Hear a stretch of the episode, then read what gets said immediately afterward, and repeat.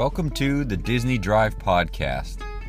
On this episode, I'm going to be talking about some of the news uh, that's come out recently and uh, just, you know, give my thoughts on on uh, a couple of stories that came out um, last week that I thought were the most notable around Walt Disney World and um, just Disney in general. And um, without further ado, let's get into the news. Okay, so the first story uh, that I want to talk about is the uh, Disney's Riviera Resort will be taking reservations later on this month. Um, the resort's set to open in the fall of 2019. Um, so that's really cool that uh, it'll be open. It's a DVC resort. Uh, I believe it's the 15th DVC property that Disney has. Um, and but this uh, later this month it will be when the general public can book rooms. So you'll and the actual DVC booking of rooms will not come until later. Disney really hasn't hasn't released anything on when you'll be able to book as a DVC member. So this will be like the cash rooms. Like if you're just a general person who wants to stay at the Riviera, you'll be able to do so later on this month, um, starting for the fall time. Um, I don't think Disney's actually released the official date it's going to open. Maybe they have. I'm not sure, but it'll be interesting when that goes live to see when the specific opening date of that resort is because I think it's pretty looks. I mean, it looks like it's pretty close to opening already. So I'm going to venture a guess that it's probably going to be very early October is when that will be you'll be able to book that. So another uh, story that I thought was uh, I guess moderately interesting was that uh, Lightning McQueen's Racing Academy will open on March 31st of this year. So uh, that's coming up pretty soon. It's only a couple months away. Um, so that's going to be the new uh, it's like a show and a meet and greet. Um, I think from what I've heard that it's basically a mixture of Lightning McQueen car animatronic and some screens. Um, he's kind of takes you through what he's doing after it takes place after all the sequence or the whole experience takes place after Cars 3 I think it, he kind of teaches you the rules of the road, some other stuff like that, and then I think at the end you can you can meet Lightning McQueen and Cruz Ramirez, which used to be there, but I think now this is they kind of made this big thing. So I think that'll be pretty cool because Walt Disney World really hasn't had any um like interactive to this or like a show attached to like a meet and greet really ever, not to my knowledge. Um, you know, there's interactivity with some of them that that is a little more than others, but this would be the kind of the first character that would have its own like pre-show, I guess, to a meet and greet, and I think that concept is actually really cool. It kind of hypes hypes you up to meet them. Like I would be more likely to meet Lightning McQueen with this new show than I would be to meet him without this. That's for sure. Because I think it would be really cool, and it kind of, you know, makes it more interesting to anyone who is going to meet a character if you get a more of an experience out of it. You know, because I think for a lot of people, or at least a, a lot of older people, like I'm saying, once you get in, you know, kids are like kind of like a teenager. They the, meeting the characters isn't as fun for them. I wouldn't say, or if you've seen somebody already, this would be kind of a cool way to meet them again if you get to do this experience. So I, I, I think it's a really good addition, and I look forward to to hopefully experiencing that on uh, in my trip in May, because um, it will obviously be open by then. One thing uh, that I heard about last week that was uh, pretty interesting to me was the fact that um, Sebastian's Bistro, which is the new restaurant at the Caribbean Beach Resort, is already going to be stopping serving lunch as of January 27th, um, 2019. Sebastian's Bistro will stop its lunch service. Um, I thought this was odd because the restaurant really opened in what, like November, October, November of 2018, and they're already in January axing the lunch service. That seems a bit quick to pull the plug. Um, I know historically that the uh, moderate resorts do not get a lot of um, foot traffic at their like sit down restaurants just because I think a lot of people. I mean, you're during the day.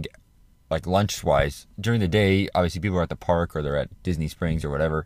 And if you're gonna plan a meal at a resort, you're probably, you know, during the day, you're probably gonna go to a monorail loop resort, right? Like you're in the Magic Kingdom, but you're gonna go over to the Polynesian or the Contemporary or Grand Floridian. You're gonna eat at their restaurant, then you are to go back to your own resort, you know. But I mean, a couple months to to axe the lunch like that like what what kind of testing is that like you think you'd at least give it like six months and if it's that low then you get rid of it like a couple months like how many people like there's so many people that would have booked trips when that was announced including me um, to stay at that resort you know after they was announced that it was all finished and those people are not going to be able to have lunch at the resort after they booked there. Like, like I get that could happen. You can book in a year, but like people book it in November and they're planning a trip for six months, which would be pretty common. Now you can't you can't have a lunch service, and you and you obviously booked that thinking you would. You know, people, well, oh, maybe it's a new restaurant. They don't want to try it for dinner because you know, you just don't like dinner. You want it to be really good. You don't want, you know, you have something you're really going to enjoy. Lunch, you might experiment. At least that's usually how I am. You know, I'm not necessarily going to try something new out for dinner, but I, I would at lunch because it's usually a little bit less expensive. And now that's not an option. So I thought that that's a little odd. You know, that that's pretty quick to get rid of a lunch service at a brand new restaurant. Okay, the last. uh kind of bit of news uh, from last week that I wanted to talk about or touch on was uh, uh, Lee Unkrich. I hope I'm pronouncing that right. Um, is leaving Pixar. So um, he worked on projects like Toy Story 2, Monsters Inc., Finding Nemo. Um, he had been with Pixar for 25 years, and he announced that he will be leaving. Um, yeah, he was the co-director of Toy Story 2.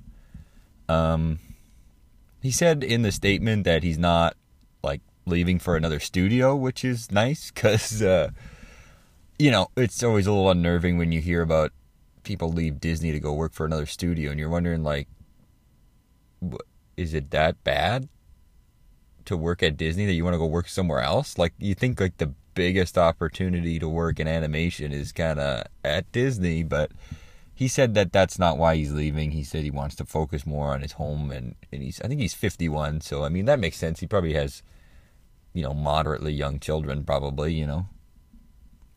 So I, that's a piece of news. You know, he's a he was a great Pixar um, guy. You know, he was he was very creative, did a lot of stuff a lot of big movies he worked on. You know, as I said, you know, Toy Story, Monsters Inc., Finding Nemo, some of the biggest Pixar movies ever. Um, so yeah, that's just a little tidbit. You know, he's he's to be leaving. So uh, yeah.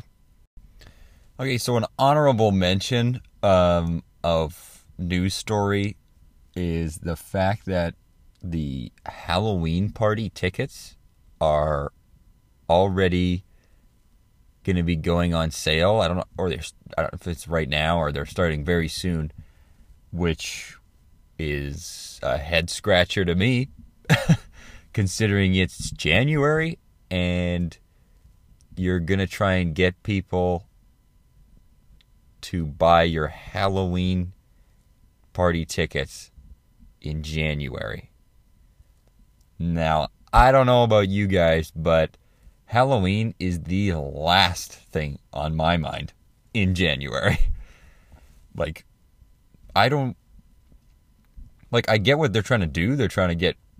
Trying to get people committed like as soon as possible to come before Galaxy's Edge because it's going to be nuts.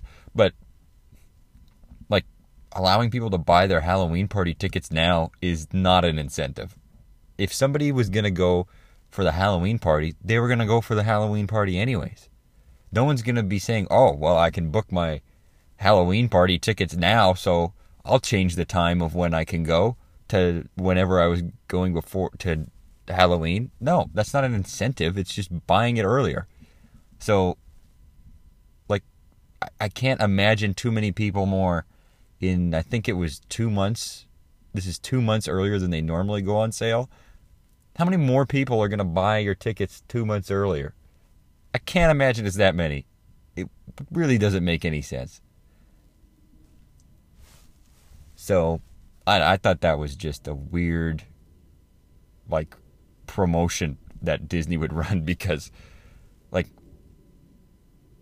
like is that the lengths they're really going to try and scrape to get people to to come you know before galaxies i know that they're running promotions they've never ran or they haven't run this early or for the time of you know when they're doing pro- these promotions like free dining and these room rates and stuff are you know going on at unseasonable times than they normally do. And that's like you know at, if they're gonna start pulling stuff like buying tickets earlier like they're they're trying every single possibility to get people there before galaxy's edge. And to me if they gotta pull out buying your halloween tickets early as some sort of incentive, they're not buy- people are not even scooping up the free dining or the room rates. So they're to have to do something a lot better than that. You know, my suggestion would be tell people that they're going to run the rides at full capacity, full, you know, fully staff the park from, you know, March to September. Why don't you do that? That'll entice people to come because they'll know that the wait times will be 20 minutes for every ride. Then you'll get people to book. You don't even got to offer them a discount. You could have rack rate pricing. Just make it so people don't got to wait 40 minutes when there's really nobody in the park. You know, because they're running capacity at half. You know, just do that. Tell them you're going to do that, and people will buy their rooms. Simple as that.